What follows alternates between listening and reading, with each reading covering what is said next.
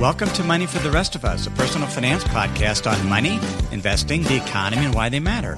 I'm your host, David Stein, and today is episode 23. It's titled Smart Beta. What is it, and what should you do about it? The term smart beta is a investment term that has really come in vogue in the last five to, to eight years. And just the, the thing you need to know about investing is it's very trend oriented, very, it's just like with fashion. Things come in favor, things go out of favor. And I've been in the investing world long enough to, to see this. An example of that is something called asset liability matching, which is where a pension plan has their liability, which is the promised benefits they're paying to their retirees. And they calculate the average life of those, of that liability, of those benefit. Let's say it's 20 years. So your average reti- retiree will retire in 20 years. And so that's kind of the liability. And then they try to match the the duration of the assets, particularly the bonds. If you if you listen to last episode, episode 22, I talked about what duration was. So they they try to match the duration of the assets and to to the liabilities. And and what's interesting about that, I had this pension plan in the 80s that that did this. I'm sorry, not 80s in the in the 90s they did this. And the way that they did this, they had to go out and hire a bond manager that ran a very, very long term bond portfolio, about a 24 year duration bond portfolio, because their liabilities or these benefits that they were going to be paying the retirees, the, the duration of their liabilities was about 24 years. That was the theory back in the late 90s. And, and it's a very, very good theory. I mean, it works, except that the idea is that as interest rates go up, the value of the liabilities goes down, but also the value of the assets. And I remember sitting with this pension committee, the investment committee, and, and they're, they're like, and interest rates had gone up that year and their bond portfolio was down probably eight or nine percent. And, and they, then they're, they're just like, what, what, what is this? Why is our bond portfolio falling? And the reality is they hadn't really bought in to the strategy. They liked it as long as interest rates were falling and their bond portfolio was returning 15 to 20% a year.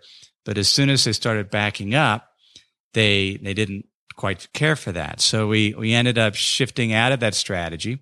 And it wasn't something that I brought to the table. They were already doing this asset liability matching when I first was, was hired by this pension plan. So we got rid of it. And then I didn't think about it again for another 10 years. And suddenly pension plans were talking about asset liability matching again. And it came back in vogue. So smart beta is very similar. Now it's in vogue. But what's interesting about this particular trend is I think it actually has some legs and I think it's applicable to your investment portfolio. To illustrate the concept, I'm going to tell you an experience I've had in the last week. Early last week, I went back to Ohio where I grew up, have family there.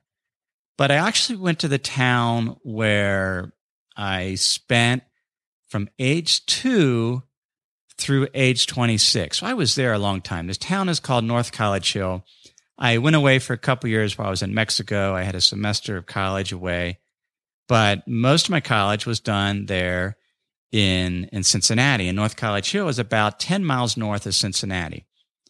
And so I was there a long time. This, this town was founded in, in 1910. And I believe my dad, my father was probably I think he was born in this town. I'm not, I'm, I'm pretty sure he was. So he spent his life in this town. He went to school there. When he got married to my mother, they were married here. When my father passed away, we had the funeral at the local church in this town. That's where the funeral of his grandparents were. That's where I was Christian Catholic as a, as a young child at the same church in the same town. And but I haven't lived there since I was 26. So it's been about 20 years since I lived there. But I like to go back and visit it.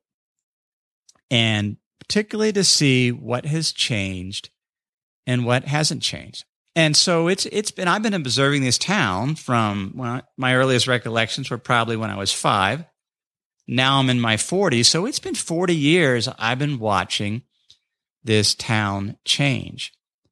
And businesses have come and gone. Hundreds of businesses have probably come and gone over the years. And I want to do a thought experiment. Think about if you went back to your hometown where you grew up and you were trying to predict what was going to change over the next 20 to 30 or 40 years. What would stay the same and what would change? How would you go about doing that? Well, there's a principle that I've mentioned before in earlier episodes that it's easier to forecast what will not change than what will. And one of the great visionaries in terms uh, in the corporate world is Jeffrey Bezos. Here's a quote from him from a 2007 Harvard Business Review article. It was an interview. He says, when I'm talking with people outside the company, there's a question that comes up very commonly. What's going to change in the next five to 10 years? But I very rarely get asked what's not going to change in the next five to 10 years. At Amazon, we're always trying to figure that out because you can really spin up flywheels around those things. A, a flywheel is in a factory. It, it's, it's one of those huge, heavy metallic wheels that takes a lot of effort to get moving. But once it's going, there's some definite momentum there. And, and so Bezos is saying when they look at strategy, they, they do two things. They're asking what's not going to change. And then they plant seeds, they experiment. And we've talked about experiments in earlier episodes and just keep trying things. When they do an experiment though, they, they obviously don't know how it's going to turn out, but they want to see to make sure the experiment is something, an acorn that will grow into, if it's successful, into an oak. In other words, it's large enough to actually have an impact. So they're always experimenting. They're looking and trying to decide what's not going to change. And Nassim Nicholas Taleb has said in the Black Swan, he, he pointed out that and, and actually, he actually also mentioned this in his book, Anti-Fragile. I'll, I'll include both on the show notes so you can, you can find the books. And he, he said the most, the, the longer something has been in place, the more likely it will continue. And so we go back to our thought experiment where you go back to your hometown and in fact, don't even go back in today. Go back 30 or 40 years and you're, you're imagining the hometown where you grew up and you're forecasting what's it going to be like 40 years hence. And the easiest way to do that would be to first focus on what you think will not change and look at things that have been there the longest. For example, in, in my town, North College, and I'm not trying to pronounce it right, it's North College Hill. But if you know anyone from North College Hill, they pronounce it North College Hill. I have no idea why we do that. Probably because we never learned to speak clearly. We mumble in Ohio. But in, so we call it for NCH for short, North College Hill. What has been there the longest? There's two things. On the busiest intersection in that town where Hamilton Avenue and Galbraith Road meet. There are four corners. And on three of those corners, there has been massive change. On one, there was a gas station. They tore it down. Now there's an office building.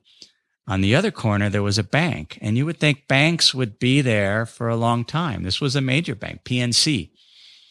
And it's no longer there now. They've built, they tore it down, they built a Walgreens. On the other corner, there was a Shell gas station. It's no longer there in its original format. They've re, they tore it down, they rebuilt it, and they combined it with a McDonald's. But on the fourth corner, there is the original town cemetery. It has veterans of the, the U.S. American Revolutionary War there, and it it hasn't left in hundreds of years. And if you go to the episode for episode 23, I have a picture of that cemetery. That's not going to change. North College Hill is landlocked. It's not expanding because there's other towns near it. More than likely, the road, the grids of the roads is not going to change. There is a house that was built in 1832 by Robert Cary, who it's a white brick home. It is a been there for hundreds of years. I think now it's a national historic site. That's not going to go anywhere if we forecast forecast out 30 or 40 years. Those things are not going to change. In investing, beta is focused on things that are not going to change, beta and smart beta. And we'll contrast that with this term called alpha. Alpha measures a manager's excess return relative to the market. So beta is the market. Alpha is excess return. Now that now there's many in investing, there's many different forms of beta and alpha. We're using this particular definition, beta being market exposure, alpha being excess return. If we go back to my hometown of North College Hill, I've mentioned there's been hundreds of businesses there. A and let's let's say I wanted to predict which of the hundreds of businesses over time would still be there 40 years later. There's actually only three. There is a, a bakery, the NCH Bakery. There is a music store, Buddy Rogers Music, sells instruments. And there's a third one. and now I don't remember what it was. But you got a bakery, a music store. Oh, there was a tailor. So, and I never would have thought 40 years later there would be a tailor. Now, these are three businesses in their original buildings. There's been some businesses that have switched, but three that were there. Now, let's say that I got rewarded for picking which of the three out of a hundred businesses would survive. That would be challenging to do, but that isn't that not what a manager, a stock manager does, an active stock manager? They're selecting which dozen, two dozen, or three dozen of a thousand companies are not only going to survive, but are going to thrive. And they're going to thrive and do better than the overall market. In other words, deliver alpha, excess return. Now, just going back to, to my hometown reminds me how hard that is. I never would have thought that the tailor would still be there. I mean, the so many other stores, grocery stores have left, banks have left, restaurants have gone out. Well, restaurants don't surprise me so much. The bakery, interesting thing about bakery, I went over to the, the next town called Mount Healthy and tried to recognize businesses that were still there from when I was a child. The only one I could recognize that was still there was a bakery. There, there's some longevity apparently when it comes resiliency when it comes to bakeries. But adding alpha and excess return would be like trying to predict which of the hundreds of businesses in my hometown of North College Hill would, would survive over 30 to 40 years. It's very, very difficult to do. Now, beta would be focusing on what wouldn't change. In other words, I would predict that there will actually be some type of businesses there. I just don't know which one. Now that's just like buying an index fund. An index fund is a passively managed vehicle that buys the entire market. And so instead of trying to predict which stocks are going to outperform the market, you buy the, the entire market. That's, that's buying beta as opposed to trying to hire a manager to deliver alpha. Beta is focused on things that aren't going to change, that the economy will continue to grow, that corporations will, maybe some will come and go, but the largest and the best will continue to grow and deliver the returns. That is focusing on what's not going to change. That's beta investing. Let me pause here to share some words from this week's sponsors. What do companies like Ring, Hint, and Tecovas all have in common? They all use NetSuite to accelerate their growth. Successful companies know that in order to grow faster, you must have the right tools. Whether you're doing a million, 10 million, or hundreds of millions in revenue, NetSuite by Oracle gives you the tools you need to accelerate your growth. With NetSuite, you get a full picture of your business finance, inventory, HR, customers, and more. It's everything you need to grow all in one place, right from your phone or computer. NetSuite will give you the visibility and control you need to make the right decisions and grow with confidence. That's why NetSuite customers grow faster than the S&P 500. NetSuite is the world's number 1 cloud business system, trusted by more than 19,000 companies. It's the last system you'll ever need. Schedule your free product tour right now and receive your free guide, 7 key strategies to grow your profits at netsuite.com slash David. That's netsuite.com slash David, netsuite.com slash David. Now, what is smart beta? Well, think about how a typical index fund is constructed. They, they do the weights based on what is known as the market capitalization of the stocks or the companies. And, and all the capitalization measure, it measures the price of a stock times the number of shares outstanding.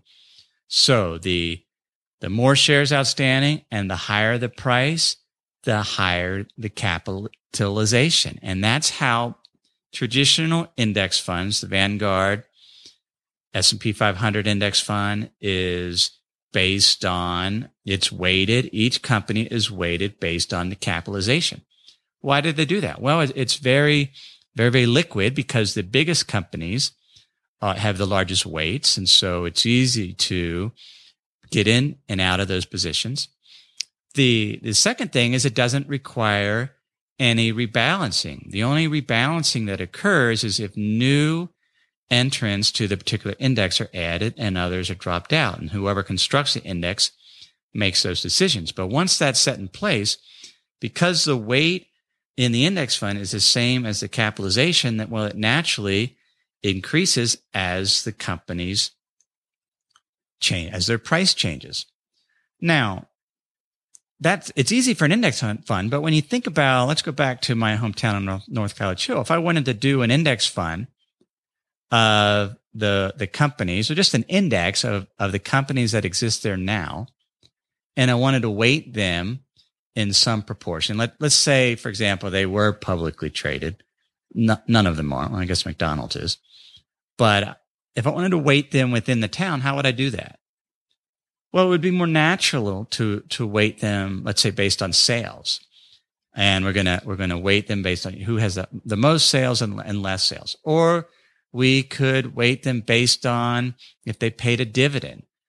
And so whoever pays the, the most dividends, they would be at the top of the index. Whoever paid the less, we could do it based on some other measure. We could do it based on, we could look at their accounting statements and focus on on their book value, which I I won't describe for you, but uh, you can look it up, book value. But that would be another way to to weight it. All that smart beta is is instead uh, it constructs an index fund not based on capitalization, but based on some other way. It could be based on sales. It could be based on dividends. It could be, it could be equal weighted. That would be another way to do smart beta. You just put every company gets the same weight. The problem with equal weighted is it gives up some of the benefits of capitalization, which is the larger companies are the most liquid. And so you want a higher weight there. Now, there's a, a gentleman by the name of Robert Arnott who came out with an article in 2005. He founded a firm called Research Affiliates. He's the one that came up with this idea called fundamental indexing. In other words, index not based on capitalization, but index based on fundamental weights, based on book value, based on sales, based on earnings. Those are all fundamental weights. And he constructed some index called fundamental indexing. There's another firm called Wisdom Tree that did the same thing. They've constructed index funds based on, they weight based on dividends.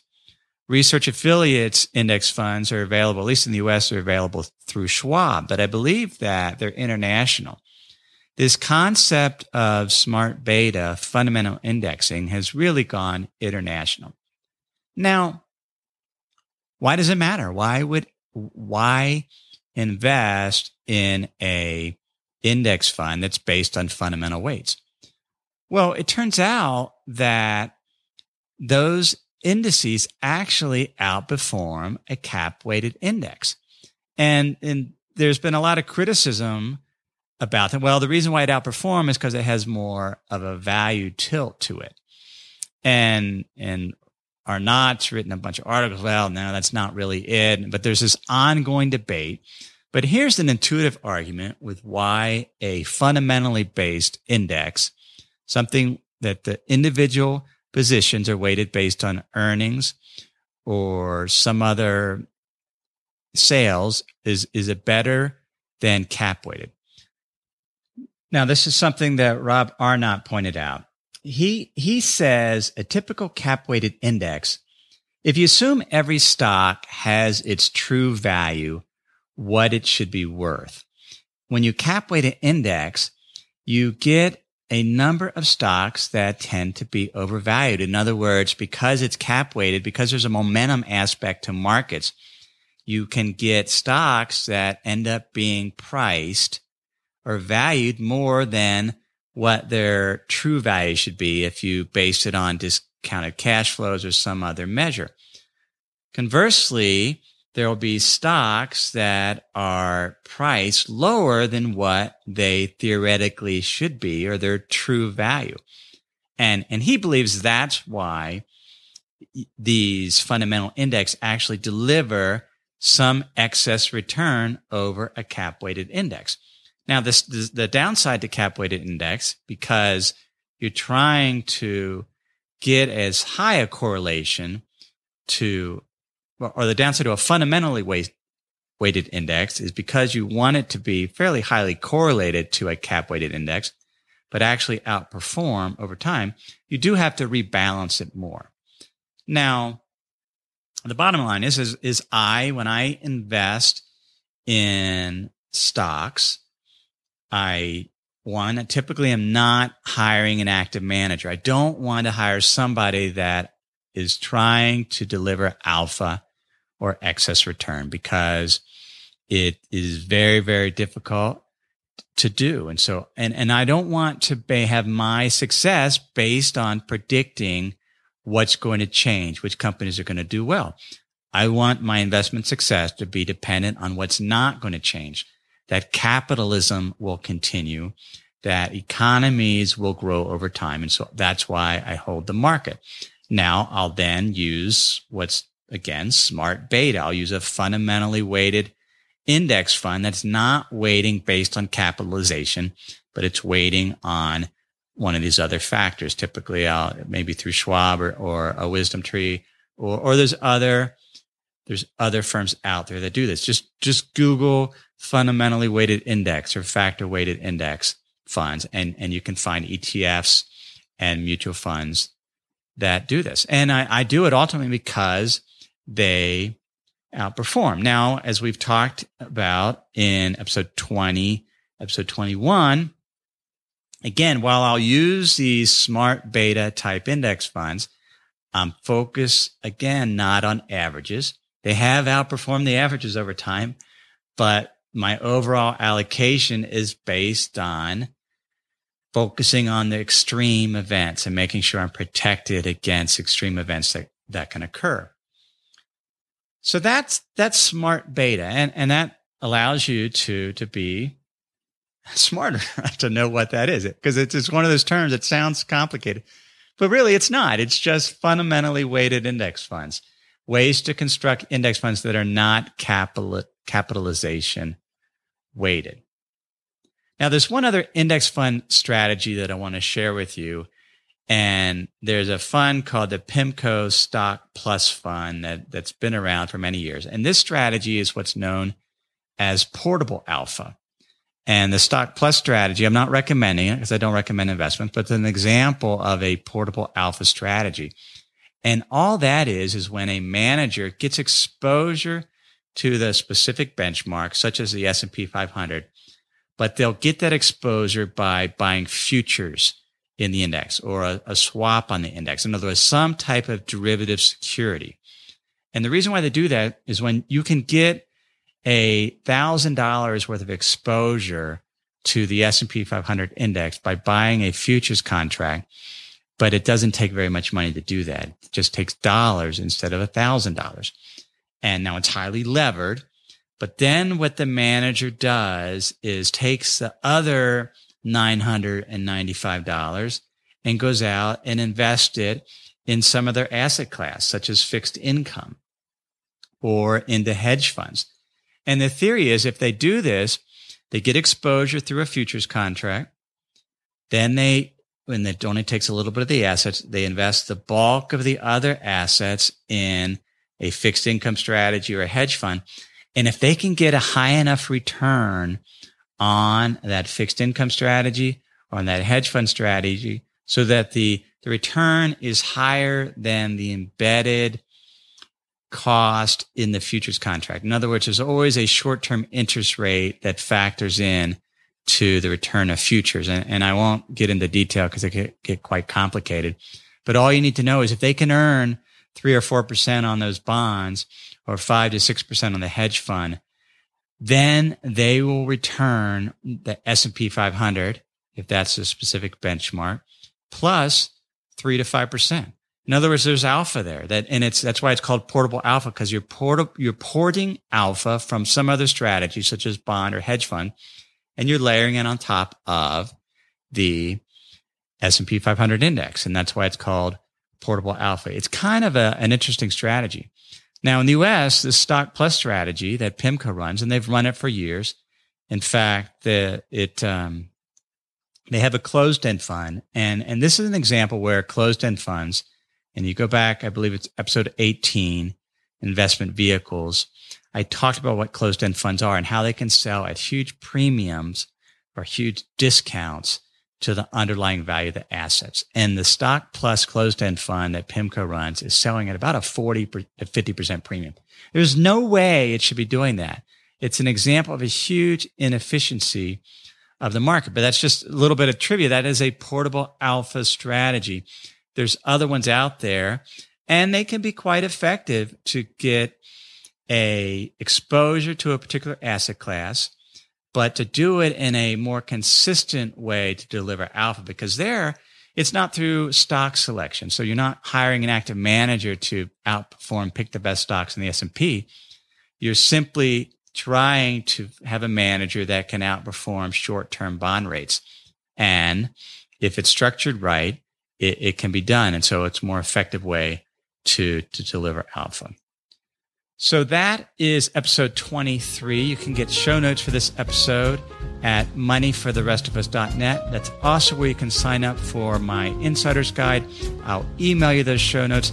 That's where I'm answering questions that re- listeners send in every week. For example, this past week, the in the in the insider's guide, there was a question on precious metals and precious metals, gold and silver is falling dramatically. Why was that?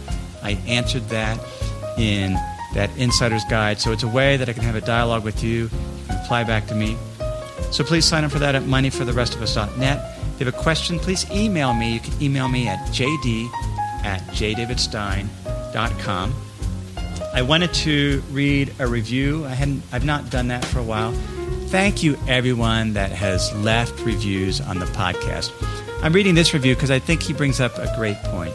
This is from New York Investor 22. He says, I subscribed last week and listened to two of the most recent episodes. It was so good that I've gone back and started at episode one and listened in chronological order. I recommend doing this because David will brief, briefly review something in, say, episode two to give you context, and then spend half or a full future episode diving in deeper to that same theme. I actually think I'll be listening to all the episodes again once I finish. I'm on number six now. This is such a refreshing look at the economy and how it affects us. Thanks for creating such a great podcast I've had a number of listeners that re listen to podcasts, and now we're up to 23 episodes. So, one of the things I'm going to be doing is putting together podcast packs or playlists. So, because there are certain podcast episodes that kind of go together. And so, I'm putting together a resources page. On that resources page, though, I'll have some of these podcast triplets or podcast packs where you say, well, you know, here's a theme, and here's the episodes that I want to re-listen to because it's hard to listen to I mean, all 23 again. But I, I admit I, I listen to old episodes of my own podcast just to remember what uh, what I said. And, and, sometimes, honestly, when I was driving up to Cleveland the other day, I'm like, wow, I can't believe I said that or I learned something. So that's the episode for the day, episode 23. Just remember everything I shared with you in this podcast is for general education only. I've not given you specific investment advice. I've not considered your situation, so please consider only general education on money, investing, and the economy. Next episode, episode 24. If you have a suggestion for it, email me, jd at jdavidstein.com. Thanks.